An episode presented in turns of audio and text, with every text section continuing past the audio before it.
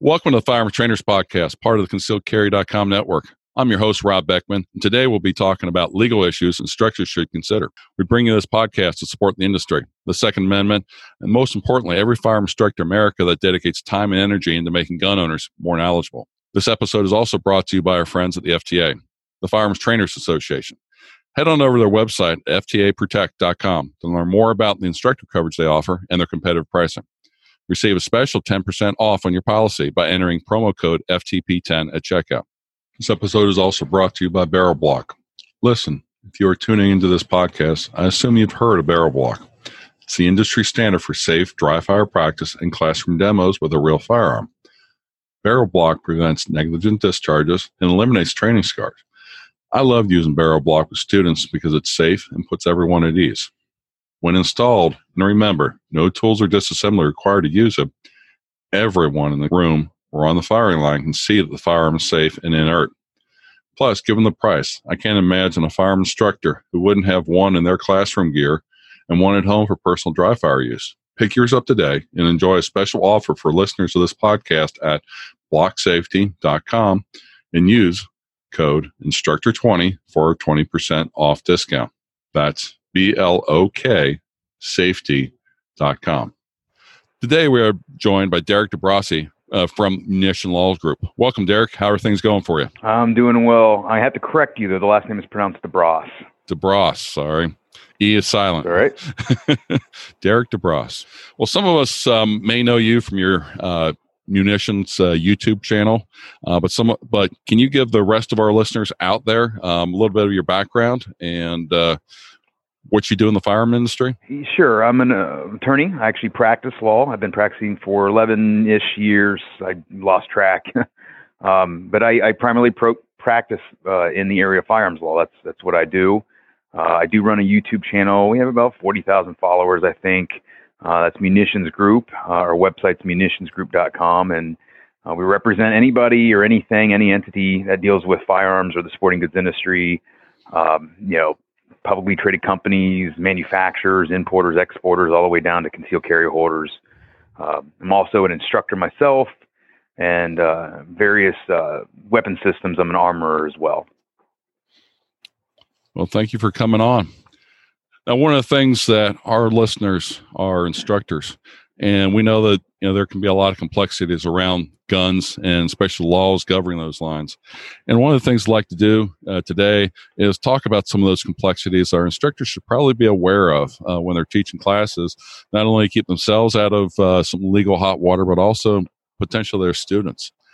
And okay. the first question I got for you, uh, Derek, is I'm a concealed carry instructor. I've taught probably thousands of students over the last 10 years that I've been instructing what liability does an instructor have after we sign off on a student uh, in general terms uh, for the instructor? Yeah, I think it really depends on what occurs during the class. Um, there is potential liability, of course. Um, it depends on whether or not you have a duty to that person, and if the law says that you do have a duty and you um, somehow harm that person, then there's negligence there, and you could be potentially exposed to some civil damages. Uh, but it is very fact fact based, right? So if you teach a student something that's completely wrong and he goes out and hurts somebody, there could be some exposure there. And it also depends on you as an instructor whether or not you have them sign any type of a release. Uh, now, generally speaking, the law does not allow you to release um, uh, gross negligence, but you know you can uh, release the potential harm that may ca- become a student if they're you know, out in the range and they trip, for instance, or if they're borrowing a gun and they don't properly inspect the gun and it hurts them. There's certain things that can be released in most states. But generally speaking, there is some civil liability that's there. And of course, criminal if you do something that's dangerous on the range and, and harm mm-hmm. somebody um, if you don't have the right safety protocols in place.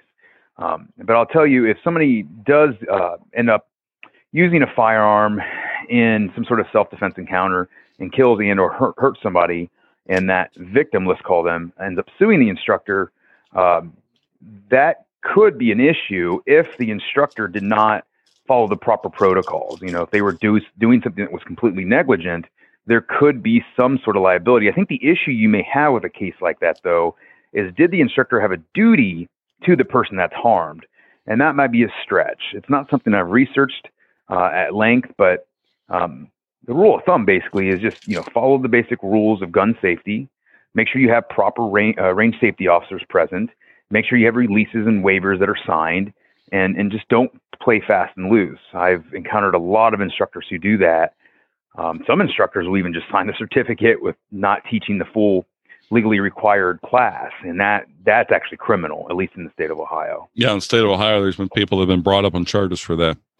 And I guess Felony one, one charges. That's right. yeah, and I guess one thing that would um, also mitigate any uh, liability there too is if you're teaching a uh, course, a doctrine that has been well vetted. You know, NRA, USCCA, Second Amendment Foundation, something along those lines, and you can prove that's what you taught then that obviously uh, limits your liability versus saying this is what I thought you know would be would would be the best thing to teach, and I'm just doing it by by my own uh, Mhm. course curriculum. I don't have a document. I just go through the four things and I say whatever comes to my mind. eh, You know, each and every time I teach it, that would be more liability there.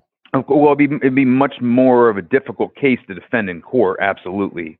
Mhm. If you follow the NRA's guidelines or any other nationally recognized gun organization, gun training organization, uh, it's a lot easier for me as your attorney to defend those actions in court. Yep, and that's what it comes down to. You want to you want to give your lawyer something that they can work with, not you know with one foot in the grave already. How about when it comes to students uh, bring their own guns to classes?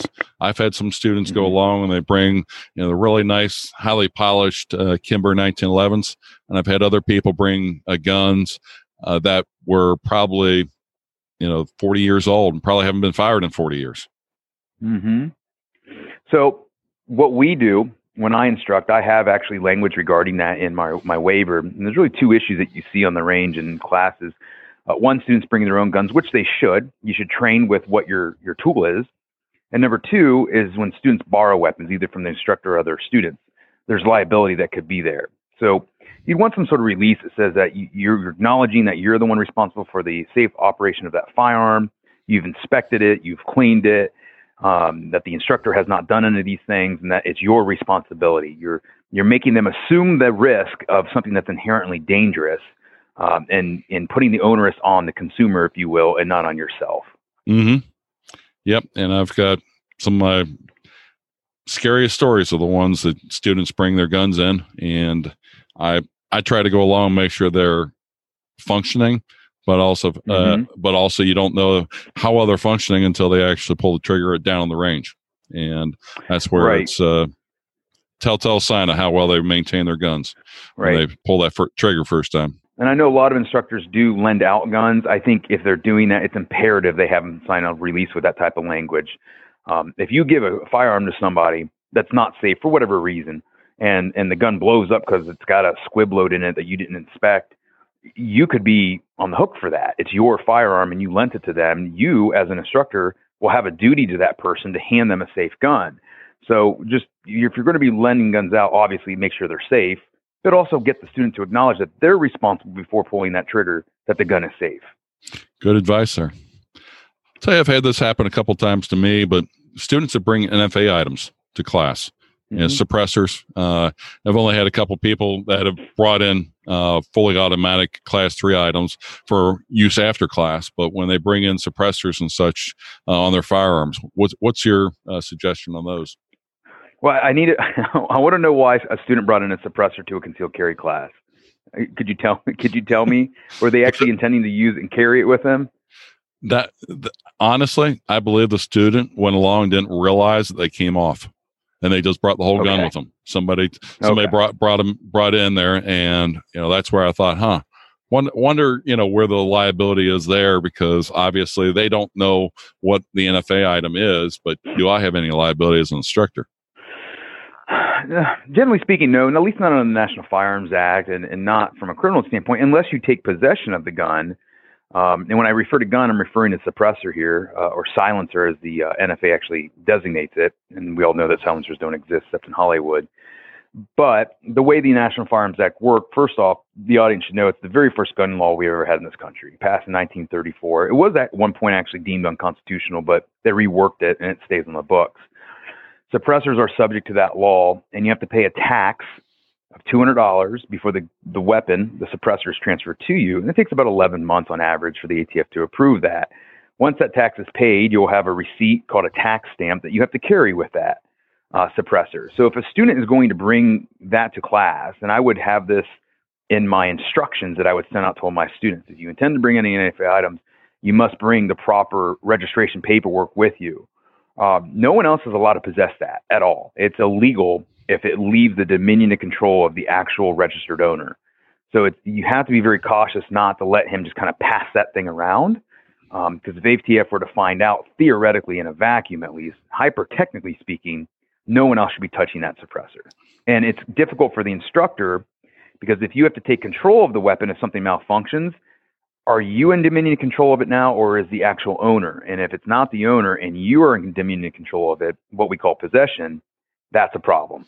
In big big trouble if somebody really wants to go along and take the yeah, letter of law to you. Yeah, if you're charged with an NFA violation, last I looked at the law, I think it's ten years in federal prison. Oh, that's all. Okay. Do that on your head. Yeah, yeah. It's uh, yeah. That's where when it comes to gun laws, want to make sure that we're we're being the right. I'll tell you tell you one of those things that I I don't overly worry about, but uh, as I'm teach classes across state lines in Indiana, Ohio, Kentucky, um, in the tri-state area there, uh, wh- what goes on when I'm transporting uh, firearms, uh, class materials, mm-hmm. things like that across state lines? Um, those three states I know are friendly to firearms, so I, I never ran into any problems. But if I ever got invited to Illinois, to where we know that's a little bit more of a difficult state, uh, you know, what's your suggestion on that? Yeah. Well, first, I don't know how friendly Indiana is. They do have a red flag law. Um, but aside from that, um, there is each state has their own laws on transporting firearms. For instance, Ohio's is pretty onerous. If you don't have a concealed handgun license, um, there's certain protocols on how you carry that firearm. It's got to be unloaded. The ammunition's got to be in complete and separate enclosure. The gun's got to be in a locked bag, box, or case. What's one uh, um, side note? I actually got a call from an attorney today in Ohio. He's got a client that was charged with carrying a gun in the car the wrong way. It's called improper uh, carrying of a firearm in a motor vehicle in Ohio. And uh, the gun was unloaded. There was a loaded magazine in a duffel bag in the trunk of an SUV, and that was sealed up. So complete and separate enclosure existed here. It wasn't a loaded firearm and the gun was shut in the glove box. And they charged him because they said it's not a box, bag, or case, that the glove box is a compartment. And if it's a compartment, it's got to be only accessible by leaving the vehicle. And I thought to myself, what a bullshit charge to bring on against somebody. You have the gun in the glove box, it's shut, and it's not a compartment. People call it glove box. But that kind of stuff happens. So you have to be very, very cautious, especially when you don't have a concealed handgun license on hand you're transporting the firearm. If it's a long gun, the action's got to be locked open or the gun's got to be disassembled. There's all these different regulations, and they're all different across state lines. Mm-hmm. So what the federal what the federal government did in 1986, you may remember this. I was a little young to really be cognizant of what was going on in Congress at the time, but in 1986, I was actually four years old at the time. Uh, they passed what's known as the Gun Owners or Firearm Owners Protection Act. And in that act, they passed something. Um, I believe it was called the Safe Passage Law, and it's kind of it kind of set like a, a baseline for how you would transport guns around the country that states could not be more restrictive than. The idea was is that you don't get caught in like a catch 22. You go in Illinois thinking you're obeying the law and you're not, and they go, ah, gotcha, right? So what that law essentially says that the, the weapon must be unloaded, and two, it's not readily accessible for example, locked and out of reach. And then number three, for vehicles without a trunk, the fire must be locked in a container other than the glove compartment or console of the motor vehicle. So it kind of it kind of laid down this baseline way of carrying a gun that theoretically is supposed to be legal in all 50 states. The problem is each state kind of treats that federal law differently. Some will treat it as a bar to prosecution entirely. Others will treat it as a defense, meaning they'll charge you with a crime and then you have to try to bring that law in as what we call an affirmative defense. There's an example, a great example your listeners should look up online and read his story. And Rob, maybe you've heard of him, but Brian Aitken uh, was moving from Colorado to New Jersey. Not only it's been a year since I've read the story, but the, the gist of the facts were he called ahead to New Jersey, asked the highway patrol if he had a Glock 19 and it was unloaded and disassembled in the trunk. Is that legal? They said yes. Apparently, it was not legal. He gets there, gets pulled over. I think his mom called the police because she was worried about him because he had just gotten divorced and she thought he was suicidal, if I remember correctly. So he gets pulled over. They find the gun. They charge him. He gets convicted. The judge does not let the federal law come in as a defense at all, and he does seven years or gets sentenced to seven years in prison for this. Outrageous. I mean, this guy doesn't have so much as a traffic ticket, from my recollection. So he's generally a good person. He eventually does get clemency, and after that, a pardon from Governor Christie, the last Republican governor of that state. But he lost his kids. He lost, you know, years of his life. How much money did he lose? He lost his gun. You know, all these things happened to this guy, and this law was supposed to be there to protect him, and it didn't really work out that way for him. Mm-hmm. And that's all where it depends on who the prosecution is, and also who you get for a defense attorney. Two two big that's factors right. there. And uh, right, well, in in the state law and New Jersey, people always ask me, well, how do I? I got family in New Jersey or Chicago. How do I carry there? You don't. You just don't go there. That's the same advice I gave somebody last summer when they were going down to uh, Norfolk uh, uh military uh, naval mm-hmm. base there, and you know he had everything set up and ready to go in in Virginia, but he was visiting family in New Jersey, and I said, "There's just no way mm-hmm. you can do it." I mean, yeah. for if well, you don't live in New Jersey, there's literally like no way to uh, transport it. Mm-hmm. Well, I want to correct you on something. I used to I went to law school in Virginia, and it's actually pronounced Norfolk. So, oh, okay. Just FYI. Norfolk. Showing my my Southern northern thing. northern accent there. yeah, I got corrected. I got corrected very quickly when I moved to the Old Dominion. I lived down there for three and a half years. Well, along the same lines as air travel. Um, a lot of mm-hmm. us uh, firearm instructors, we know the value of having SIRT guns, uh, blue guns, things like that to teach mm-hmm. classes with. Um, obviously, we know our firearms have got to be in our checked baggage. We have to declare them according to the uh, TSA and the airline uh, guidelines. What about these mm-hmm. inert uh, items that uh, you know? What mm-hmm. what would be your suggestion about traveling with those? Uh, well, first off, air travel is really tricky, especially with instructors, because instructors a lot of times are not cognizant they have a gun on them because to them it's just everyday piece of uh, part of, part of their body. It's like a wallet or their EDC, keys your right? Pocket. It's, yeah, it's like your cell phone or your pen, right? Uh, you know, I carry pens on me because I'm a lawyer everywhere I go, and I don't even recognize I have pens on me. And I've represented instructors that have been in this situation. They forget it's in their bag. And here's what occurs when that happens. And I think the audience needs to understand this before we, we uh, specifically address your question is they're going to pull you aside, generally speaking. They're going to put you in a room. They're going to bring in law enforcement. They're going to question you. And depending on the state, they'll treat it differently. Like I believe in Georgia, if you have a concealed handgun license, they may let you go. Um, it's been years since I've looked at that. But in Ohio, what they do is they'll they'll, um, they'll send you on your way. I believe they keep the gun. Um, and they'll charge you either with a state offense. I've seen anything from a misdemeanor all the way to a felony. And more recently, we haven't seen state charges. We're actually seeing federal charges. It's known as a notice of violation, which is a misdemeanor or a minor misdemeanor, I believe, in federal court. But you're still going to have to hire an attorney, pay that attorney you know, a few thousand dollars. They'll take care of that. You might have to pay a fine. The gun will be destroyed, so you lose the gun. You lose some time out of your day. You'll probably miss your flight. And then about a year later, maybe not that long, you'll get a letter from TSA saying you have to pay them a penalty of $11,000 roughly. And then you'll wow. hire the attorney again, pay the attorney, you know, 1500 to 3 grand and the attorney, if they're good and they've done it before, will get that reduced to maybe $1,500, depending on the circumstances and facts. So it's an expensive mistake to make. We have to make that very, very clear off right off the bat. Given the gravity of the ramifications that could occur, it's always been my advice anything that would resemble a firearm or even come near a firearm to somebody who doesn't know firearms and that might be a TSA agent, you just don't do it. So check the, check the thing. Um, now, should you notify TSA that you have an inert fire or whatever you want to call it, a blue gun or whatever it is? It's probably not unwise to tell them, you know, hey, I don't have a firearm. I have a practice uh, firearm in my bag because uh, you're allowed to check guns. Like that's not illegal. So I would probably notify them anyhow, just in case it goes through security and doesn't raise any red flags or cause any craziness where you have to report to TSA and explain it to them later on.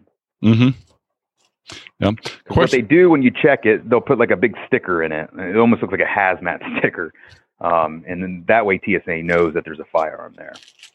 Uh, question for you on the uh, TSA fine when they go along. Are you allowed traveling between uh, during that time frame that they're deciding on your fine and everything, or are you uh, persona non yeah, grata? Yeah, no, no, you're you can travel. It, it's something that most people don't even know exists until they get that letter months after the incident. that would that would be a, a one, shock. Yeah, and I think the number one airport for uh, forgotten weapons and carry-ons is, um, I believe it's Atlanta, if I remember correctly. That sounds about right. The last uh, report I saw from the TSA. Um, mm-hmm. Yeah, and you can get on TSA's website and sign up for uh, newsletters that come out, I think, weekly, and they do have statistics and all that stuff. You can find that information online. Um, we've dealt with a lot of these violations over the years and continue to do so. So if anybody has any issues, they can always call us. We actually even generated luggage tags that we are handing out one year at a convention uh, that people could put on their bags in case it happened to them. They had their our, our information right there. there you go, business yep. opportunity for you. That's good. There you go. hey, let's shift gears a little bit. When it comes to modify uh, having uh, modified firearms. You know, the students modified mm-hmm. it with a you know, fancy trigger. They've put um, different sights on it, or changed mm-hmm. the uh, you know trigger weight for you know the striker, something along those lines. What any mm-hmm. concerns with that? I don't personally have any concerns with it. And it's a different analysis if you're asking me uh, in the capacity of training versus the capacity of everyday carry where you might take someone's life. Um, and there is a lot of talking heads who have a lot of different opinions on this. Um, so to address your specific question about training, I don't have any concerns with it as long as the proper waivers and assumptions of risks are signed, right? Because if you put in some sort of uh, ghost trigger or whatever you want to call it that's super light and the guy ends up hurting himself because of it, you know, you just want him to assume that risk because it's his firearm. Uh, I, you know, if the, as long as the instructor is not messing with the gun, uh, generally it's fine. But again, this is where that disclaimer, that waiver, and assumption of risk and release uh, is super important because if the instructor is inspecting a student's firearm because it jams and like, oh, you need a different trigger because this one's not working right, and they put in a new trigger. And this has happened to me at training before. I go to a facility that's very well known in Ohio, and my custom trigger jobs have malfunctioned, and they'll put in a new trigger. They'll swap it right there. Um, and but I had signed a waiver which would have language in there saying I'm responsible for all that. So your advice is get get a good waiver cover you in all these situations. Hire an attorney, get a good waiver. You pay the attorney once, the waiver is going to be good, you know, for multiple, multiple uses and years and years and years. It's worth the investment because if it ends up in court, you want that thing to be airtight. Mm-hmm. Definitely, because we've worked uh, way too hard to build our business, build our retirement, build our you know, our, our assets, you know, our vehicles, houses, things like that. To have it gone because mm-hmm. of one you know, stupid mistake, that would hurt. Right. That would hurt mm-hmm. for sure. All right. Last question for you, but uh, what, from an instructor standpoint, what should we concern ourselves with when it comes to range considerations? And what I'm thinking about is, you know, some of us are lucky enough to have a range literally, you know, next door to us or on the same grounds where we go along and we're teaching. Uh, so we go out. It's a commercial developed range has a nice backdrop backstop to it everything mm-hmm. we need but then there's other ones of us that the closest range could be an hour or two away from us. And we've mm-hmm. got property or, you know, our uncle's got property and says we can go back on the back 40, you know, with as long as the cows aren't out there and go shooting. What, what's your uh, mm-hmm. suggestions when it comes to using those impromptu ranges? Uh, it can be done. It can be done legally. I think there's a lot more legal pitfalls. Um, obviously, they're uh, not from a legal standpoint, but just from a safety standpoint, without a backdrop, that's concerning. Um, from a legal standpoint, um, if I'm and I've represented homeowners that have called me and said, "Hey, my neighbor wants to do a concealed carry class here. Should I let him?" I said, "Absolutely not. Why would you? Why would you ever do that?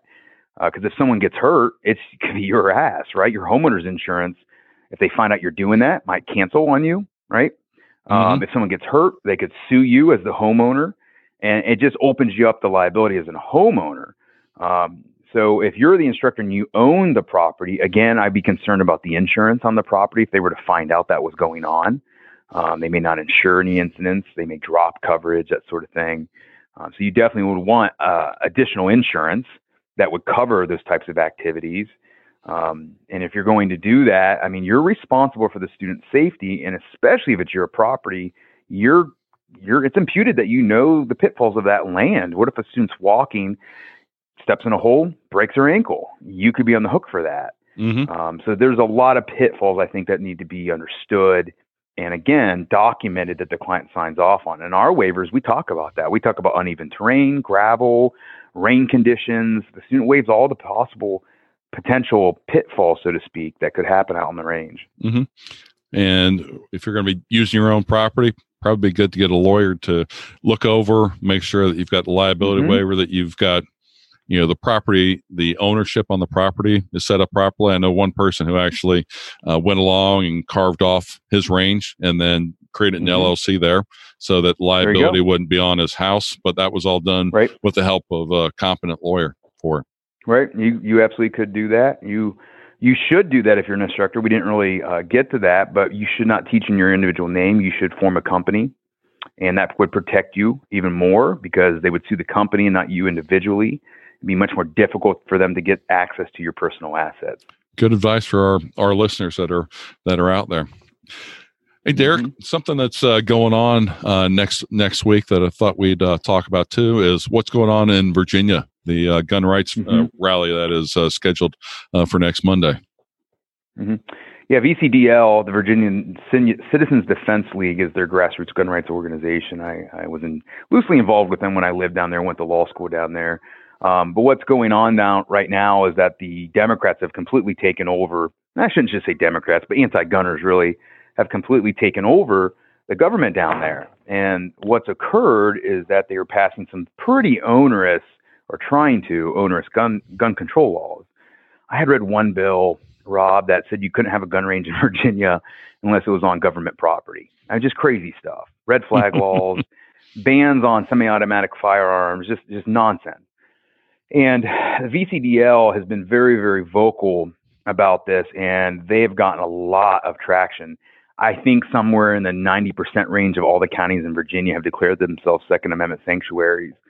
Uh, and the governor's already just keeps pushing their buttons. He recently declared a state of emergency at the Capitol grounds and no guns allowed. And in Virginia, you can carry guns in the state house. At least traditionally, you could. Uh, so they banned that, um, and they're continually trying to push this issue. So on the 20th of January, I think this podcast will air right after that. But on the 20th, they do something every year. This is not a new thing for them. It's called Lobby Day. It's where gun owners go down to the state house and they they meet with representatives. Um, but it's become a lot bigger than it normally is. I've heard estimates of upwards of 50,000 people showing up. So if you're in the area or you can make it down to Richmond, Virginia to support this cause, I mean, it, it, I just hope you guys are all there. I know this podcast is coming out after it happens, but if you made it there, we thank you for it. I unfortunately will be at work in Vegas at the SHOT Show and cannot make it. Yep, there'll be hopefully a, a really good showing because I think one thing that politicians need to know is they need to know who their constituents are, and sometimes they Mhm. get caught up, I think, in party lines and saying, "Yeah, who would you know? How would anybody go be against this?" And they jump behind Mhm. something like that until they realize, like, "Whoa, there's a heck of a lot more people that are concerned about this issue than what I was originally led to believe." And that's where, as gun Yeah. owners, uh, you know, we want to be the vocal. Uh, majority out there and make sure they they know who we are because we're your neighbors, we're your you know co-workers, we're you know we're, we're right there next to you in church. We're not the violent part of Yeah. society that anybody's got to worry about, and, and these laws Yeah. are trying to solve the violent part of it, not solve you know the all the good people. Mhm. I thought it was ironic when the governor announced the state of emergency, he was surrounded by people with guns on them. hmm So, yeah, it is what it is. But we have to keep fighting the fight. It seems exhausting at times, but we have to keep pressing. And we have to show up at the polls. That's where we have always done well. And unfortunately, Virginia just wasn't able to do it in the last election. But hopefully, they've woken up and they, they get down there and uh, they get to the polls in the next election and they get these people out of office. Exactly. And NFA was signed in 1936, I think you said. 1934. 1934, and you can go back Mhm. uh, 34. Uh, I'm sure there was some small ones, but then 68, uh, the Gun Control Act, and then 86.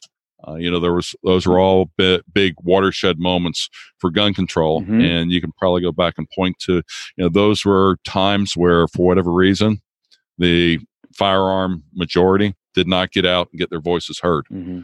And Well, it's generally prop- it's it's generally precipitated by some sort of emotional event in our country's history. In the 30s, it was the Al Capone St. Valentine's Day massacre. And then you get into the 60s with the Gun Control Act, it was all the assassinations we had. Uh, mm-hmm. MLK, JFK, RFK, all that was going on. Um, the 80s was actually supposed to be a pro-gun bill, but then they snuck in some some things under the Hughes Amendment at the last minute. Um, but in Virginia now, uh, what's precipitated this is that uh, mass or not mass shooting, um, active killer situation in Virginia Beach, which is actually where I went to law school. Uh, and Virginia Beach, funny enough, uh, declared itself a Second Amendment sanctuary city, I believe. Yeah, it doesn't necessarily have to make sense. Uh, uh, gun control doesn't, and that's uh, the world we live in, unfortunately. Yeah, and it doesn't work. I mean, the statistics are very clear. I, you know, I teach Second Amendment law at the uh, local law school, and we are just going through the social science of it all. And by and large, most studies they they they come out and they they're just kind of agnostic about you know what causes all this, but there's no concrete evidence that gun control works. There's just not. Um, so you know, it is what it is, though. Yep, that's for sure.